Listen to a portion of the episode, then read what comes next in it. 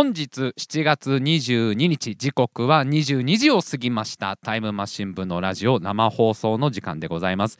お相手を務めさせていただきます白井亮でございます。そしてもう一人 AD 笠原くんです。よろしくお願いします。はいよろしくお願いします。あのー、バンクシーね。バンクシーもうすっかりニュースになってますけどバンクシーがまた絵を描いたよっていうニュースが世界中を駆け巡りましたけどまあみんなもまあなんかワイドショーとか朝のニュースとかでも見てると思うんだけどあのまあまずバンクシーが誰かわからないっていう方いると思うんだよ。バンクシーって誰なの？その人誰ってなってる方いると思うんだけど大丈夫みんな知らないからバンクシーの正体は。バンクシーが誰なのかは誰も知らない正体不明だからバンクシーは。まあ正体不明のなんか世界的なアーティストですよバンクシー。でなんか世界中のなんかその壁とかに絵を描いてまあしかもゲリラ的にその絵を描くみたいな人だよね。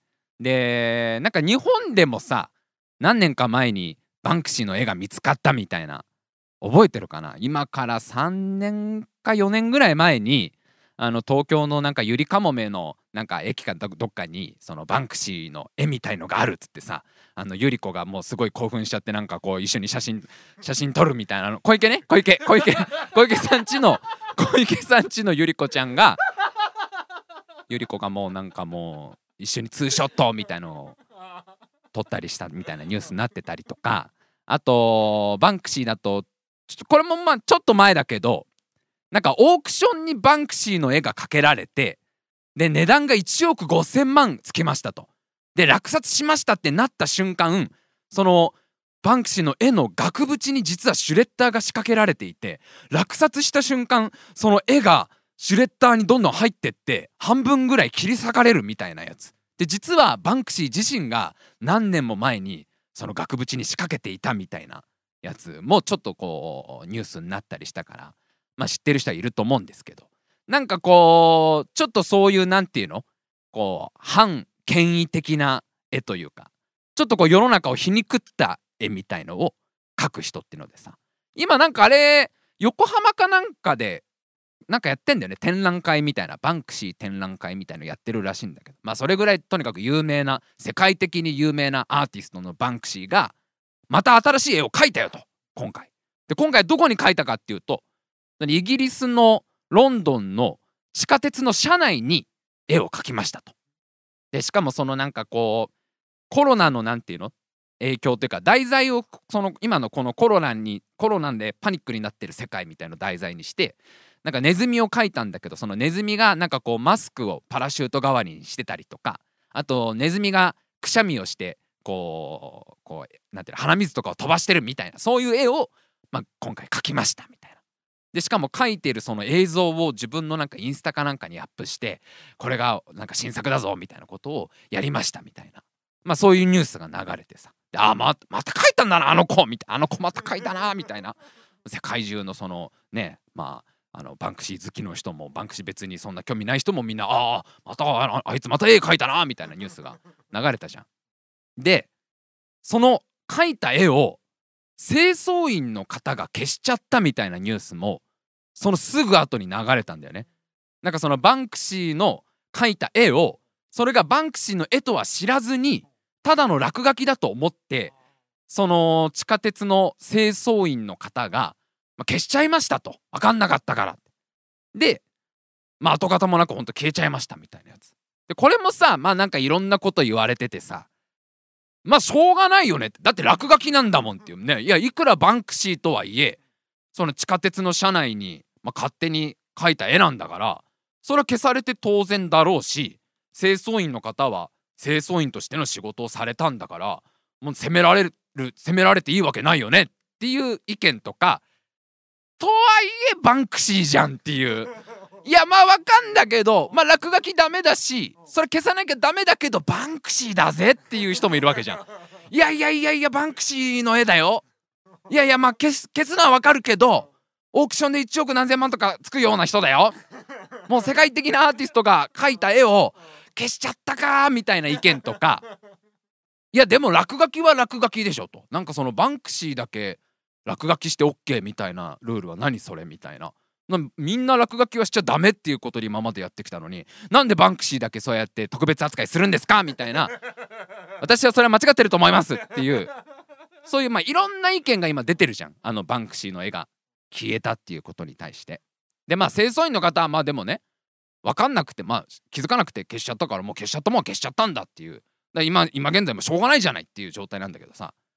俺思うんだけどもし清掃員の方がねあのバンクシーの絵もしかしたらあれ気づいてたんじゃねえのかなっていうバンクシーの絵ってめちゃくちゃ有名だから清掃員の方もこう地下鉄のこう掃除をしてる時に目に入るわけじゃん。ああま落書きしやがって誰バンクシーじゃんってそこで気づいてたらどうだったんだろう。どういやわかんないんだけどね。わかんないけどこれはあくまで俺の推理なんだけど言うてもバンクシーってイギリスがもともと拠点だからイギリス国内だと多分めちゃくちゃ有名だと思うんだよ。めちゃくちゃ有名だと思うしそれ清掃員の人も多分あれこの感じこれバンクシーじゃねえの？ただの落書きとはちょっと違う感じするぞっていうさ。これはあれか？バンクシーの絵なのか？ってなった時にすごい葛藤が出てくるわけじゃん。自分は清掃員としては落書きを消さなきゃいけないとお仕事だからこれ消さなきゃね。これはだってもうそれが自分の仕事なんだからもう落書きを今まで許してこなかった人間なんだから今回もちゃんと清掃員として消さなきゃ！でも待てよってなるわけじゃん。バンクシーの絵かと。これ消したら消したら消したで俺がすごい怒られんじゃないのみたいな。そこでもしバンクシーって気づいちゃってた場合さ。消さなかったら消さなかったでめっちゃ上司に怒られるわけでしょ。なんで落書き消してないんだって話になるし。消したら消したでなんか世の中的にはあー消しちゃったのバンクシーみたいな。ゆり子がまたツーショット撮るかもしんないのにまあ消しちゃった。あーまあしょうがないけど消しちゃったんすかみたいに言われたらどうしようって俺ならなると思うんだよね。その瞬間。すげえ迷うと思うわけ。うわこれどっちだこれ。いやでもまあでもだって落書きだしまあアートとはいえだって勝手に書かれてるやつだしここ地下鉄だしこれが俺のお仕事だから消さなきゃいけないけどでも消したら消したらどうなの？どうなの？これ消したらどうなの？俺はどれぐらいどう言われるわけ？みたいなその葛藤がまずあると思う。でさらに言えばそのバンクシーってのはもともとさそれちょっとさまあ一風変わったことをやる方なわけじゃん。それ例えばさっきのシュレッダーの件みたいにさ自分の描いた絵が1億何千万っていう値がついて落札した瞬間にシュレッダーにかけちゃうみたいなちょっとそういうこうパンキッシュなさことをする方なわけじゃん。ってなると今回のこの件ももしかしたらこれ清掃員に消されるまでが作品なんじゃねえのってそういうふうにも思えるわけじゃん。で自分がそのねその清掃員だとするとさそこの葛藤も出てくると思うの。これもしかしたら俺が消して初めて完成する系のやつなん そうなるともうこう3つ目の葛藤じゃん。仕事としては消さなきゃいけないと。でも消したら消したでなんか世界中からなんかあーバンクシーの絵消しちゃったよって言われるかもしんない。でもバンクシー的にはこれ俺も込みの作品なんじゃねえの？って。バンクシーのことだから多分そこまで考えてこの地下鉄に描いた絵を一清掃員が気づかずに消したっていうそのなんか自分に対する皮肉も込めたアートなのか？みたいな。そうなると俺がここで絵を消さないと完成しないんじゃないのか？みたいな葛藤も。もう三重の葛藤だよね。だからもうね。どれが正解だろう？みたいな。いやどうしよう。あーもうまあもう今日あれだなもうサボればよかったなみたいになるじゃんもう。なんで今日俺なんだよってなるよねもう。なんで今日俺の俺がシフトの日なんだよみたいな。どれをどれを選ぶべきなんだろうこれみたいなさ。もういろいろ葛藤がある中でもまあ俺の予想ではいやこれはやっぱり俺が決して完成するアートだろうなっていう。ねやっぱりこのバンクシーの絵をそれと気づかずに一清掃員が消してしまった。バンクシーとはいえ壁に描かれた絵はただの絵でしかないみたいなそういうやつでしょこれ。バンクシーさんそうっすよねって。わ俺は俺が一番バンクシーさんのこと分かってますよ。俺めっちゃ今伝わってきましたバンクシーさんの気持ち。分かりました。俺が一番の理解者ですわおじもうがっつり消しますわっつって。で多分清掃員の方は消してでちゃんとバンクシーのことを知らない清掃員が消したっていうメッセージも入れなきゃいけないから「いや全然気づかなかったんすよ」って「ここまでやってるここまでやってってことっすよねバンクシーさん」って「俺があんたのこと知らねえって言って初めてゴールっすよね今回は」俺完璧ですわ今回やりましたわ。ってなってると思うんだよ。で実際ネットのさ、まあ、いろんな人の意見を見るとやっぱそういう風な評価をしてる人もいるわけ。なんかこれはこれでバンクシーっぽいよねみたいな、まあ、シュレッダーのこともあったけどこの普通に消されちゃうっていうこともなんかある意味彼の作品らしいというか。これでそのなんかなんていうの？地下鉄に描かれた絵がさ、まあ、保存かなんかされて、まあ、何千万何億の値段がついちゃうとちょっとなんかそれは権威的じゃん。でもあの人はもともとそういうちょっと反権威的なとこがあんだからこの一市民に消されたっていうところが彼っぽいよねみたいな意見もあるわけだからこれはこれでもうなんかこう一つ出てるわけ正解になったわけじゃん結果。もうねあの落書きもちゃんと消えたし作品も作品でなんかちょっと伝説に残ったみたいな感じになるわけじゃん。じゃあ当のバンクシーはどう思ってるか、ね、これをこの今回自分の描いたネズミの絵を描いてさ。でまあ、それを一清掃員が自分、ね、バンクシーとは知らずに消したっていう。でそれで一つの作品が出来上がったっていうこの空気をバンクシーがどう思ってるかって考えた時にめっちゃ泣いてたらどうする？バンクシーめっちゃ泣いてるかもしんない家でも。消しちゃったのって。あー！消すかそっか消すああ いや自分まだまだですわってなってるかもしれないじゃん。ああ知らなかったか俺のこと。いやいやいやいやいやなんかそのうんいやまあ怒られるのはいつものことだからまたこんなとこに勝手に書いてっていうリアクションはいつものやつだしまあまあそれはいいんだ。消すか。消すか。あつええないやいやいやいやいいんだいいんだいいんだいいんだいいんだもう俺が悪いんだから俺が俺が俺が悪いの。俺が勝手に書いたんだから。俺がねもうその書いちゃいけないとこに勝手に書いたしあのもうそれはそう分かってるよね。もう自分自分の名前を書いてないもんね自分のね。そうだよね。バンクシーってちゃんと書いとけばまだね。名前かやっぱ名前書かなきゃダメ。分かんないから名前書かなきゃ。今まで結構いけてきたのよ。これでも。やれてこれたのうちは。あのこの絵の感じで。ああバンクシーさんのねみたいな感じで言う。あまあでもねちょっとおごりがあった自分に。なんかこうどっかにそういうおごりがあったかもしれないこれは。そっか知らなかったか俺のことってなってるかもしれないよねもうね。もう泣きながらあのフィッシュチップスを食べながら。ネットフリックス見ながらもう気を紛らわせようって言ってさもうあのネットフリックスの呪文見ながらポロポロ ポロポロ泣きながらあ消されちゃったか もっと写真撮っとけばよかったみたいになってるかもしれないじゃん。分かんないんだからバンクシーはもう正体不明なんだから。でそのもうもうポロポロ泣きながらねネットフリックスの音量を大きくしてもうねフィッシュチップスを食べているそのアパートの部屋の隣の部屋では「バンクシーさん俺やりましたよ。俺俺あんたの作品の一部になれたよ。あんたの思いが全部俺に伝わってきたよ。俺含めての作品なんだよな。みたいになってるかもしんないわけじゃんもう。ああもう気分いいから今日ネットフリックス見ようみたいな。ああもうネットフリックス今日ちょもうネットフリックスの日でいいや今日も。すっげえ気分いいわ。俺俺なんか伝説になりましたわ。俺バンクシーと今肩組んでますわみたいな。で壁一枚横でははあやっぱ初心だよね初心。やっぱ絵に名前を書かなきゃいけないとかもそ初心だもん。それを忘れてる自分が悪い。だどバンクシー。それでいいのかバンクシー。そうじゃないだろう。みたいになってる可能性があるわけじゃんもう。これ分かんない。だからお互いの気持ちなんて分かんないんだから。バンクシーが実際のところどう思ってるかなんてのはさ正体不明なんだから。いやもしかしたらそれ高笑いしてるかもしんないし。ねいやむし自分の想像を超えた作品になったよって言ってるかもしんないし静かに泣いてるかもしれないもん。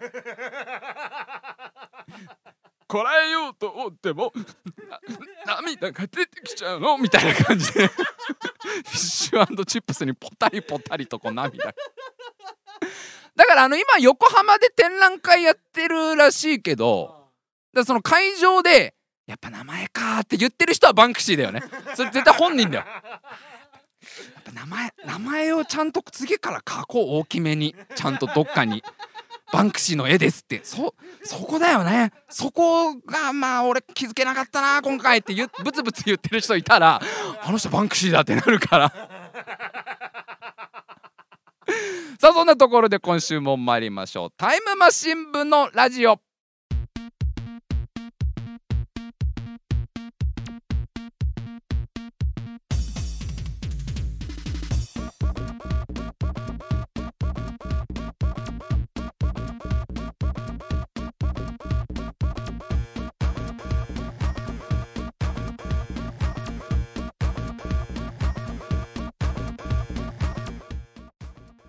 今週も始まりました。タイムマシン部のラジオ。お相手を務めさせていただきます。白井亮でございます。そしてもう一人 AD 笠原くんです。よろしくお願いします。あのー、笠原さんにですねちょっといきなり問題を出そうかなと思ってまして、えー、太陽系。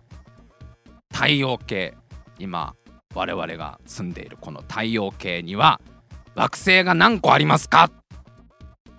1個じゃないよ笠原君今。1個じゃないよ今指を1ってや1個じゃないよ。今なんかあなた今指なんかね人差し指1って今出したけどい1個なわけじゃないよ。地球だけになっちゃう。もうちょっと多いから。地球だけじゃないから。2個じゃないよ2個じゃ。もうちょっと多いよ。もうちょっと。3個なわけない。もうちょっともっともっと多い。もっとごめんもうちょっとって言い方がよくなかったね。もっと3個よりもっと多い。4個じゃないからね笠原君。もうもっとちょっと大胆に大胆に大胆に出していい。8個です。8個、ね、笠原君は分からないかなと思って先に答え言っちゃいましたけどね。びっくりした今なんか。ね。えこう指を1ってこう出して。あその後何？テンポよく次の指を出したかったの？それ言ってくれないと分かんないからこっちは。元気よく人差し指を1ってまず出しちゃったらもうあ1個1個って考えてんのかな。8個あるの8個。太陽系には惑星が8個あるんですね。水金地下木土天海ですよ。ね水星金星地球火星木星土星天王星海洋星。これが太陽系ですよ。で昔はもう一個あったんだよね。この今からもう十何年も前まではもう一個9個目の惑星があった。冥王星という、まあ、9つ目の惑星が昔はあったんだけど、まあ、これは2006年に惑星から除外されちゃったわけ。でさまあ、当時結構いろんなニュースになったから覚えてる人いるかもしんないけどなんで除外されたかって覚えてるあれ。なんで冥王星急に朝来たらデスクなかったか知ってるあれ？太陽系出勤したらあれ？自分のデスクないんですけどどあれ？あれ？みたいな。あ君もう惑星じゃないからって急に言われたわけじゃん。あれなんでか知らないっしょ。じゃちょっと今日はそっからちゃんと説明しますけどあのそもそも冥王星ってのはね発見されたのがもう90年前なんだ。1930年に最初発見されたんだでその時はまあなんかその何ていうのかな。まだ観測技術がそんなにこう発達してない頃だったから一応ちょっと見えるは見えるけど正確な大きさとかがあんま分かんないみたいな感じだった言うてもだってね90年前っつったらもうこれ今聞いてくれてるみんな軽く前世でしょまだ。まあもちろんあのバリバリ赤ちゃんだったっていう90歳超えたリスナーの方もいらっしゃると思うけどほとんどの方のまだ前世バリバリのねあの笠原くんまだ前世のフライパンの頃だから錆びついたフライパンのそろそろ処分されるフライパンが笠原くんの前世の90年前の状態だからそんな前だからまだやっぱ観測技術がちゃんとしてなくてまあ一応いるにはいるんだろうけどちゃんとした大きさがまだあんま確実には分かってないみたいな。で当時言われてたのは、まあ、水星よりちょい大きいぐらいかなみたいな。でそんな大きい惑星じゃないの要は水星よりちょっと大きいぐらいかなでもまあちゃんとした惑星だろうなって言われてたのがそっから50年後約50年後1978年にこの冥王星の周りに衛星があることが分かったんだと周りにくるくる、まあ、浮かんでるやつがいるとでこれがカロンっていう名前の衛星なんだけどこのカロンっていう衛星の動きをちゃんとこういろいろ計算してみたら冥王星が思ってたよりこれちっこいぞと。それまでずっとその彗星よりちょい大きいぐらいの惑星と思ってた冥王星をちゃんとこうみんなが筆算とかを駆使してだよ。ちゃんとこうあのおはじきとかを駆使していっぱい計算を頑張ってみたらちょっとこれ思ってたよりちっちゃくねっていう結果が出ちゃったと。でこれがどれぐらい小さいかっていうと彗星の約25分の1ぐらいしかないんじゃないかと。もうちょっと身近なとこで言うと月よりちっこいってことが分かったの。地球の周りにくるくる回ってる月の約3分の2ぐらいしか大きさがないんじゃないのそうなると急にちっこくなるっしょ冥王とはいえねえなんかちょもうなんか軽く名前負けな感じのその最初にちょっと大げさな名前つけちゃったからなんか冥王冥王ってなってるけど実際姪っ子みたいな感じなわけよ。ままだ冥王見習いもいいとこのなんかだいぶちっこい星なんじゃねえのって分かったのがこれが1978年なんだと。でも言うてもねその冥王星があるのはめちゃくちゃ遠いわけ。太陽系の外縁部って言われるもうほんとキワッキワですよ。一番外ら辺のとこにいるやつだからまあまあそんなとこにこうね浮かんでるやつだからやっぱさちょっとかっこいいしさなんか孤高の惑星みたいな謎に包まれた孤高の惑星感があるからまあまあいいじゃないですか。あのちっちゃくてもまあそれもねそれで彼のまあ一つのそういうなんか個性でもあるわけだしいいじゃないですかいいじゃないですかってなってたんだけどこれが1990年代に入るとさらに観測技術が発達しちゃってこれ冥王星みたいな星結構あんぞってことが分かったんだと。それ今まで冥王星ぐらいしか分かってなかったその太陽系の外縁部ね一番外側のところに割と星あんぞってことが分かったんだと。でこれが何個ぐらいかっていうと大体1,000個ぐらいあるぞってことが分かったんだと。1,000個ぐらい見つかっちゃったんですけど。それまではいやいやなんだかんだ言っても彼はもう孤高の存在だからねここ冥冥界の王だから孤高の。そんな大きさとかじゃないから彼は。彼が抱えてる闇はそんなもうそんな大きさとかじゃないですからみたいな感じだったのがいや割とあんぞ。1000個あんぞ1000個。だそうなってくるともう太陽系の BB 弾みたいな感じじゃんもう。太陽系外縁部のあのー、アスファルトに転がってる BB 弾ぐらいの価値な感じに。ちょっとその辺りからその天文学者たちもあれこれもしかしてあのちょっとこれあれ俺たちなんかあの勇み足で惑星とか言っちゃった 見切り発射でこれ惑星にしちゃった感じしねみたいな空気がだんだんできてきたんだと。で決定的だったのが2005年。2005年にその冥王星のまあその外縁部ね。外縁部に冥王星よりでけえ惑星が見つかっちゃったんだと。冥王星よりでかい天体が、まあ、エリスっていう名前なんだけどエリスっていう星はちょっと大きかったんだって冥王星より。そうなっちゃうとこれもうおかしい話じゃん。もう冥王星みたいな星いっぱいある上になんならあいつよりでかいやつが同じぐらいの位置にいるぜ。でもうそうなってきちゃった。あれは惑星なの？ってなるし。で冥王星は冥王星で今更なわけじゃん。いやそんな今更急に言われても僕最初に名付けられた時からいやいやいやハードルがハードル高いっすわ。そんな背負わせないでくださいよと思ってましたよこっちはと。言うても僕なんか BB 弾の一粒なのにたまたま最初に見つかったってだけで冥王なんて名前付けられちゃってみたいになってたわけじゃん。でまあちょっとこれはこれはさすがにちょっと考え直そうと。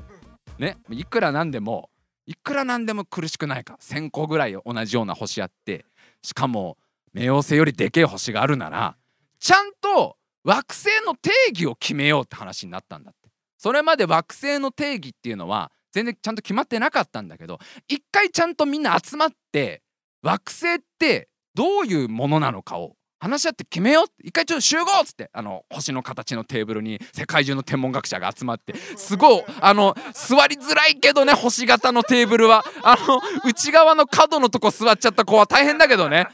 誰を見ればいいんだろうみたいな。なんでこれ円卓じゃダメだったんですかみたいな。会議用のもうちょっと分かりやすいテーブルなかったんですか？まあ、そこにもう世界中の天文学者とかさ、まあ、いろんなもういろんな星座とかもみんな集まってきてさみんなでちょちょ一回話し合おうぜと一回ちょっとあの惑星の定義をちゃんと決めてあげないとこれダメでしょって話になったの。んで2006年にちゃんと惑星の定義が決まった。でこれがね3つあるんですよ定義。この3つちゃんと全部当てはまれば晴れて惑星になれるという定義があってまず1つ目太陽の周りを回ってることあ、これ大事だよね。ちゃんと太陽の周りをぐるぐるぐるぐる。言うても太陽先輩の周りをちゃんとくるくる回ってるかどうかっていうとこ。で2個目。十分重たくて重力が強いため丸の形になってること。そう。星がちゃんとこう球状？球状になってるっていう。だからあのー、キキララが背負ってるようなやつ。あれはダメなわけ。キキララの男の子の方だっけ？あの髪青い子が背負ってる。あれはちょっと惑星には入らないのあれは。あれは見ようによっちゃ手裏剣の一種だから。あれダメですと。ちゃんとその丸っこい形に、まあ、なってるのがまず2個目の条件。で3つ目がその軌道周辺に軌道周辺で群を抜いて大きくて似たような星が周りにないことっていうのが3つ目の条件。自分がくるくる回ってる軌道のあたりに、まあ、自分と同じぐらいの大きさの星がないこと似たような星がないってことが3つ目の条件。そうなっちゃうとこの冥王星の場合似たような星1,000個ぐらいあるわけだから もう3つ目の条件が全然クリアできねえと。これダメじゃないですかと。この惑星の定義の3つ目がダメっていうことで冥王星は朝行ったらデスクがなかったんですわ。こうも静かに告げられて君は今日から準惑星だっていうことでこう降格って言い方は変だけどちょっと区分を変えられちゃったっていう、まあ、そういうこう歴史があったんですあの時は実は2006年の時は。でまあまあまあでもね冥王星もほっとしたでしょ絶対。そそんな今までそんな別にね BB 弾としてやってきたのに急に最初に地球にバレたせいで地球地球の天文学者にバレたら急に冥王っていう位をもらってキャラもどうすればいいか分かんない中何冥王って急にみたいないや天皇制のあたりからだいぶちょっとねこうなんか急な中二感があったけどにしても冥王のキャラ分かんねえよってなってたとこでやっぱちょっとホッとしたと思うんだよこの準惑星になったことで。でまあそれ以来さ太陽系は8つの惑星で頑張ってきたわけね。もう8個の惑星でこう肩を組んで俺たち太陽系ってことで水金地下木ドッテン階だね水金地下木ドッテン階で頑張ってきたわけなんだけどところがこれがその後ちょっとこういろいろ研究とかね観測とかを続けるとちょっと奇妙なことが起きてますと。この海洋星一番外側今今一番外側にあるってことになってる海洋星冥王星が脱落しちゃったせいで太陽系の中の一番外側を回ってる海洋星。この海洋星の周辺でちょっと奇妙なことが起きてると。どういうことかっていうとこの海洋星の周りに浮かんでいる星たちがちょっと外側に引っ張られる動きをしてんだと。海洋星の周りにこうくるくる浮かんでる星たちの軌道を観測すると何かすごい強い重力に引きずられているような動きをしてるってことが分かったんだと。でそうなると海洋星の外側に何かめちゃくちゃでかい星があんじゃねえのかってことになるわけだ。そのめちゃくちゃでかい星にめちゃくちゃでかい星の重力に引っ張られるから海洋星の周りはちょっと軸がぶれてるんじゃないのかってことになるわけ。つまりさ9番目の惑星が実はあんじゃないのっていう説があるんだと。もう計算上そうそうとしか考えられないと。ね星が要は軌道がぶれるってことは何かしらの重力の影響があるんだから。じゃあ9番目の惑星って何よってことじゃん。ね。今までもその冥王星が降格して以来見つかってないその謎の惑星があるから引っ張られんだから。冥王星が帰ってきたパターンはあるかもしれない。冥王星がなんか修行を積んで冥界での修行を積んでなんかスーパー冥王星みたいなあの自らの闇を受け入れて兄弟になって帰ってきたみたいなやっとキャラ立ちして自分の中で。帰ってきてちょっと質量も重くなったみたいなあるかもしれないけどまあまあそれはないだろうと。なんでかっていうとその計算してみるとその星たちがまあ軸がぶれるそのど、まあ、その重力の強さを計算すると地球の5倍から10倍ぐらいの大きさの星が海洋星の外側を通ってなきゃ計算が合わないと。だ冥王星なんか月よりちっこいぐらいだから全然計算上合わないわけ相当でかい星がその周辺にあるはずなんだってことで、まあ、ずっとその天文学者の皆さんとかさ宇宙理物理学者の皆さんはいろいろ頑張ってこう研究とか観測続けてんだと。でまあなかなかこれが見つからないとどうしても。やっぱ言うても遠いからね。そんなちょっと見えないものを見ようとして見えるわけじゃないから。望遠鏡を覗き込んだところでそれ学研でもらったやつだからねってなっちゃうから。なかなかこの星あるはずの星が見つからない見つからないっていう中ちょっととんでもない説が出てきて。これ星じゃないんじゃないかっていう説が出てんだと今。この海洋星の周りにいる海洋星のその星たちを引っ張ってるやつの正体はでっかい惑星とかじゃなくてブラックホールなんじゃないのっていう説が今出てんだと。それを言ってんのが、えー、アメリカのねイリノイ大学っていう、まあ、名門大学のここで、まあ、助教授をやられてるジェームズ・アンウィンさんっていう方とイギリスの名門ダラム大学のジェイコブ・ショルツさんっていう方が、まあ、共同で発表した説でこれブラックホールなんじゃねっていう太陽系にブラックホールがあるんじゃないのかっていう説が今これ出てんだと。でしかもただのブラックホールじゃなくてただのまあ普通のブラックホールってさ知ってる人はいるかもしれないけど、まあ、星が爆発してねえー、あちょっと待って OBS 途切れた。OBS が今再接続ってなったけど帰ってくるかなこれ。あ再接続に成功。はいちょっと今配信ソフトの方が配信ソフトの方が今若干途切れちゃいましたけど。大丈夫かな？持ち直したかな？はいじゃあいきます。どこまで喋ったか忘れちゃった。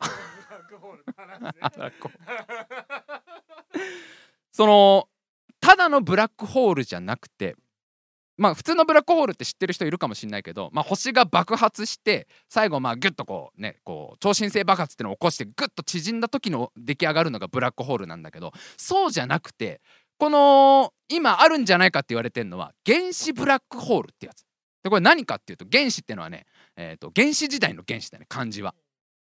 あの原っぱに始まるで、ね、その原子原子ブラックホールじゃないか。でこの原子ブラックホールって何かっていうとビッグバンが起きた時に同時に生まれたもの宇宙の一番最初からあるブラックホールの一つが、まあ、原子ブラックホールっていうらしいんだけどそれが海洋星の周りにあるんじゃないのっていう説があるんだと。でこの原子ブラックホールちなみにどれぐらいの大きさか、ね、ブラックホールなんてそんなあったらもう大変じゃん。もう今頃俺たち吸い取られてんじゃないのっていうイメージあるでしょ。ただこの原子ブラックホールはねみんなが思っているちょっとちっちゃいの。みんながこうイメージしてるこの星が爆発した後できるブラックホールより若干小さめでだいたいグレープフルーツぐらいの大きさなんだと。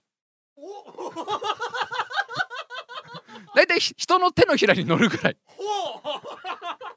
ちょっとちっちゃかったかみんなが思ってるより。まあみんなはもしかバスケットボールぐらいのイメージだったかもしれないけどそんな大きくない。バスケットボールほど大きくないんだと。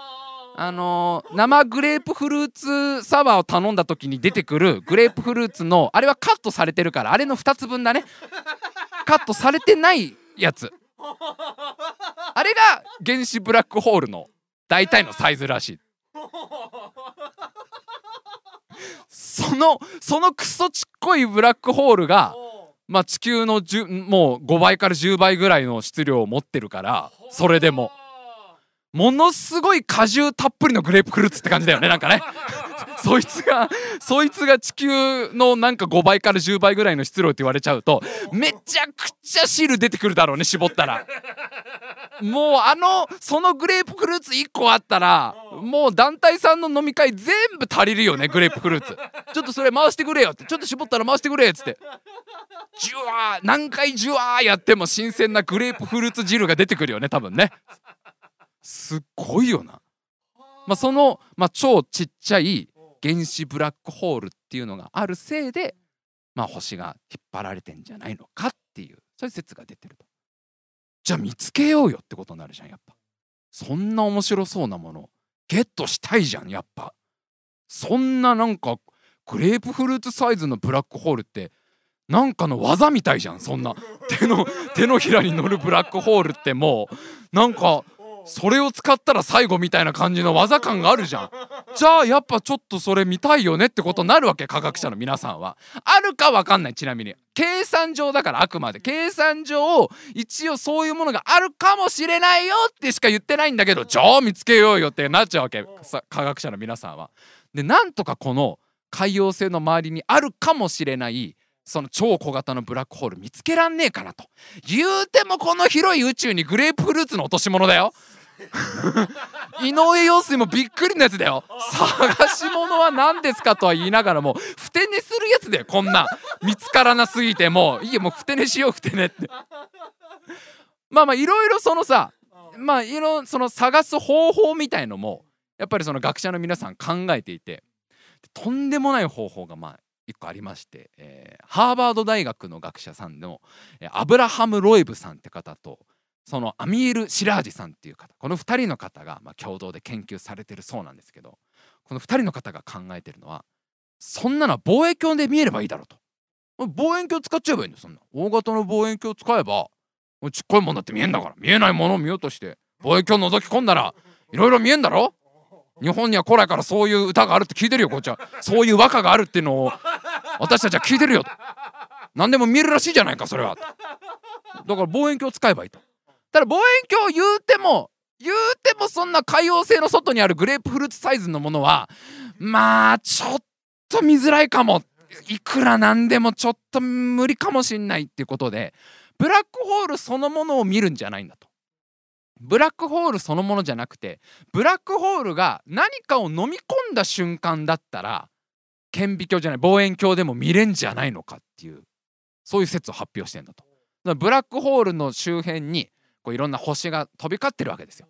で彗星ねこういろんな彗星流れ星が飛び交ってんだけどその流れ星がブラックホールの重力に引っかかってで引き寄せられた時に、まあ、どんどん重力でバラバラになっていくわけよ彗星は。粉々になっていくわけ。でその彗星のバラバラになった破片がブラックホールに到着した瞬間フレアっていうものを起こすだろうと。まあ簡単に言うと火の玉みたいなイメージね。そう光が出て放射線とかをバッと出すんじゃないか。その瞬間なら見えないものを見ようとすればいけんじゃねえかこれ。これその瞬間だったら見れんじゃねっていうそういう説を出してる。でこれは結構いけるかもしれないと実際。で今あるあの望遠鏡じゃダメらしくてなんか現在建造中の望遠鏡で2023年に完成するなんか大型の望遠鏡を使えば一応計算上それは観測できる可能性が高いと。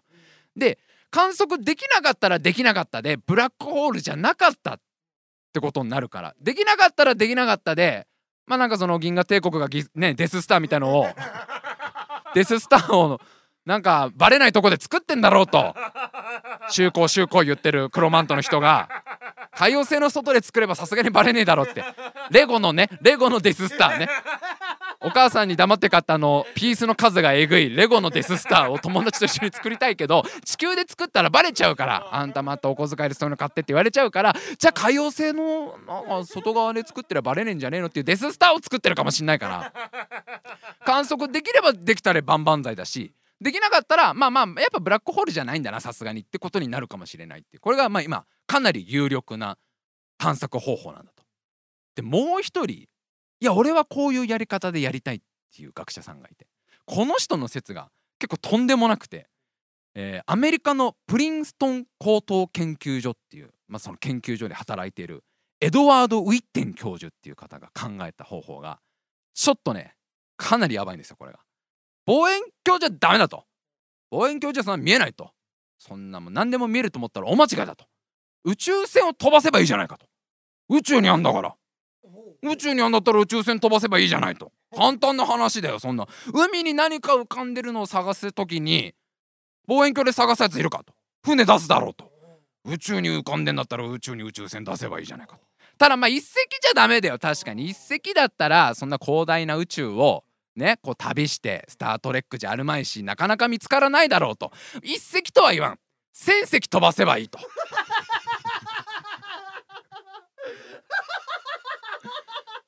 個宇宙船を飛ばせばいいんだよ。こんなシンプルイズベストだよ。もう人海戦術だと。1,000個の宇宙船を作ってその海洋星ななんでしたっけ？天王星海洋星どっち分かんないけどななんあるんでしょ？その星がと。そのちょちょっと奥の方でいいんでしょ？要は太陽系のちょっと奥でしょ？あの交差点曲がってね。五差路の五差路の一番左の道入ったとこ。あのちょっと奥行けばいいんでしょ？あの区民会館越えたあたりぐらいでいいんでしょ？太陽系の。太陽系の区民会館の奥の。あのね。もともとあの大英かなんかがあったとこのあの跡地のあたりでいいんでしょ？だったらいけるよ宇宙船でと。1000機の超小型の宇宙船を作って。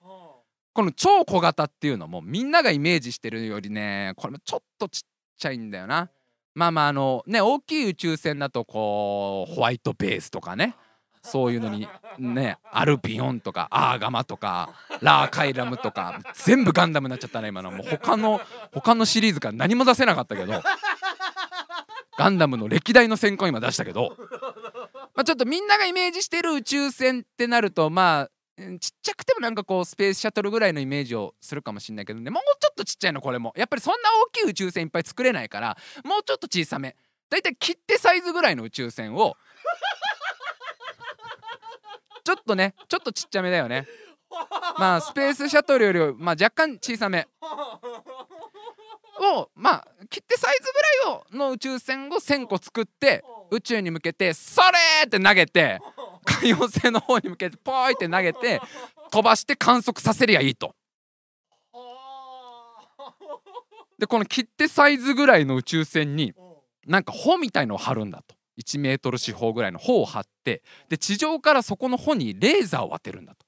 でそうするとそのレーザーが力になって原動力になって進むっていうそういう宇宙船があんだって。あんあるんだってってまだ出来上がってないけどね全然。まだなんなら実現ちょっと厳しいかもって言われてるやつだけどこれ。これねもともとねブレイクスルーショット計画だったかな。ブレイクスルースターショット計画だ。ブレイクスルースターショット計画っていう計画が今からね、えー、と5年か4年ぐらい前にあったのよ。そういう宇宙船超小型の宇宙船いっぱい作ってで今までその人類が到達したことのないめちゃくちゃ宇宙の奥の方に、あのー、探査機を飛ばそうみたいな。でこれあのホーキング博士とかがさこう参加したりあとあのフェイスブックのザッカーバーグさん？あの人がこう援助したりとか、まあ、いろんなそういう有名な人がこう支援して今まだ全然ちょっと研究中のレベルらしいんだけどそういうのがもともとあんだって。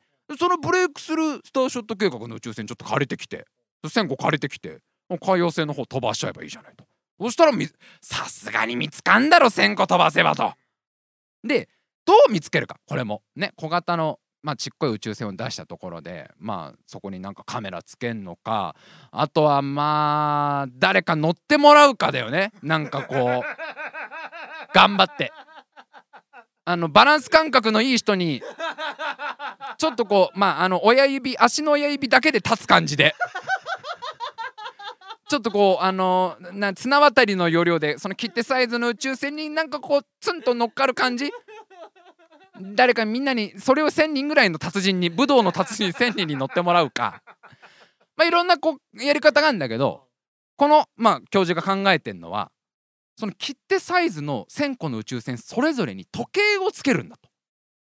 で時計をつけてでその要は時刻を計測しながら進むようにすると。でその時計の時刻データは逐一その地球に飛ばすようにするんだと。でみんなわーって海洋星に向かってね今5時3分ですとか、えー、今火星のあたり7時7分になりましたとかこう伝えてくれるんだと。でそれずっと海洋星の方飛ばすじゃん。でそうするとこれあの相対性理論知ってる人はちょっとピンときてるかもしれないけどものすごい強い重力があるところは時間が遅れるっていうのがあるんですよ。相対性理論が唱えてる説でめちゃくちゃ重力強いところつまりブラックホールブラックホールの周辺では時間がゆっくり進むっていうまあそういう特性があるからもしその1,000個の宇宙船を投げてどっか1個のやつが他のみんなが4時53分って言ってる中4時52分って言ってる子がいたらお前の近くブラックホールあんじゃないのってことになるじゃんこれ。ねみんな一斉にダッバッて出した時に1人誰か1人が時刻が遅れたらそこにグレープフルーツあんぞ。そこにすごいもう濃厚な凝縮されたもうもうそのもう絞り汁で飲む生グレサワーのうまさときたらこれもだってもう宇宙の創造心もあれはたまらんって言ってるやつだもん。いやあれはね一回飲まなきゃダメよ。せっかく太陽系に皆さん生まれてきて。あのもうねブラックホールグレープフルーツサワーはねもうなんて言うんだろうな。もうね口の中がグレープフルーツなのよもう。まさにあのなんだろう自分の体液が果汁になる感じって神様が言うぐらいの濃厚なグレープフルーツサワーを楽しめるわけですよ。だそのためにはもうまずそのまずそのちっこい宇宙船をまず開発してまあまだちょっとそれ研究段階だからそれちゃんと完成させてでちゃんと地球から飛ばしてでちゃんとあの時計の数え方をまずね、教えなきゃダメだよね宇宙船のみんなにもねあの短い針が時間ですよって長い針が分ですよっていうのをちゃんと教えないと分かんないから宇宙船たちだって時計の読み方。それちゃんと戦機の宇宙船にちゃんと教えてで飛ばしてで誰か一人がゆっくりと今3時2分って言ってきたらあーその近くその近く。あーちょ手伸ばせない。手伸ばせない。グレープフルーツに手伸ばせない。すごいよね。もうとんでもなさすぎてもう全ての説が。もう最初から。でも一応これはあの本当にそれぞれの科学者の皆さんが、まあ、まだまだ計算なんだけどね机の上で計算してる結果なんだけど本当に全部が当てはまるかもしれないわけで実際本当に海洋星の外側に手のひらに乗るブラックホールがあるかもしれないってなった時持って帰ってきてほしいよね できればなんとかできないのそれ。なんかこうすっごいベテランのウーバーイーツとかに頼めばなんとかならないかな。ダメかな？ウーバーイーツのベテランの方でもちょっと厳しいか。そこは無理なのか。あ重いもんね。ちょっとやっぱそれはなんかこう大変だもんね。あのブラックホール背負ったまま坂道のボンドもね結構ね。土星のあの輪っかのあたりとかをね進むのも相当大変だろうからね。あ持って帰ってこれないのか。じゃあ行くしかないのかやっぱ。一回そのグレープフルーツサワー飲んでみたいもんね。どれぐらい酸っぱいのかね。いやほんとまあとんでもないとんでもないことを考えてるんだなみんなっていうところで。はいというところで。今日はちょっとすいません。メールがちょっとね読めないんですけどメール、えーと、次回に回します。えー現在いただいているメールテーマは怖い話ですね。皆様が知っている怖い話どんなものでもいいので送ってきてください。メールアドレスはタイムマシン部 at gmail.com タイムマシン部 at gmail.com でございます。皆様からのメールお待ちしております。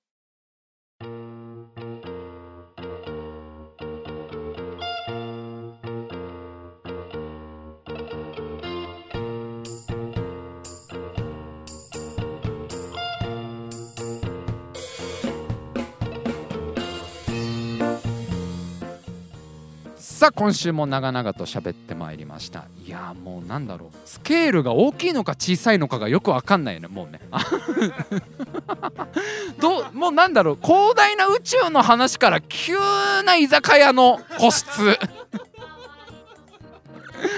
すごいよな。そう。まあでも逆に言えば計算でそこまでわかるってのもすごくない？どういう計算を組めばさそういう説が出てくるのか。何冊ノートいるの？その筆算をするのに。いや頭のいい人たちが考えることってのは半端ないんだなと。はい、えー、タイムマシン部のラジオは毎週生放送でございます。毎週水曜日22時から生放送でお送りしてます、えー、もしよろしければ生放送で聞いてください。そして他にもタイムマシン部は活動しております、えー、毎週土曜日23時からはタイムマシン部の大会議、えー、毎週日曜日21時からはタイムマシン部の迷路という、えー、迷路を書きながら雑談する番組をやっております。すべ、て YouTube チャンネルで見ることができますのでぜひぜひ遊びに来てください。いやあとはまああれだよな。ちょっとそのバンクシー展な。まあ今ちょっといろいろねまたコロナのこう問題とかも出てきてるけど見に行きたいな。だっているかもしんないんだよバンクシー。今だってもうバンクシー的にはもうあれでしょ。初心に帰ろうモードになってると思うから。最初の頃描いた絵名前残してたっけなみたいな感じ。だってそれかほんと会場の外でずっとやっぱ名前書いてなかった。今までなんとかそれでなってこれたけどこれからダメだよなってブツブツ言ってる人がいたら。そしたら勇気を出して「あのバンクシーさんですよね」って声をかけてあげた方がいい。すごい喜ぶと思うよ今は。わかる？俺俺俺だよ。俺バンクシーだよって多分言ってくれるかもしれないから。といったところで今週も最後まで聞いてくださいましてありがとうございました。また来週。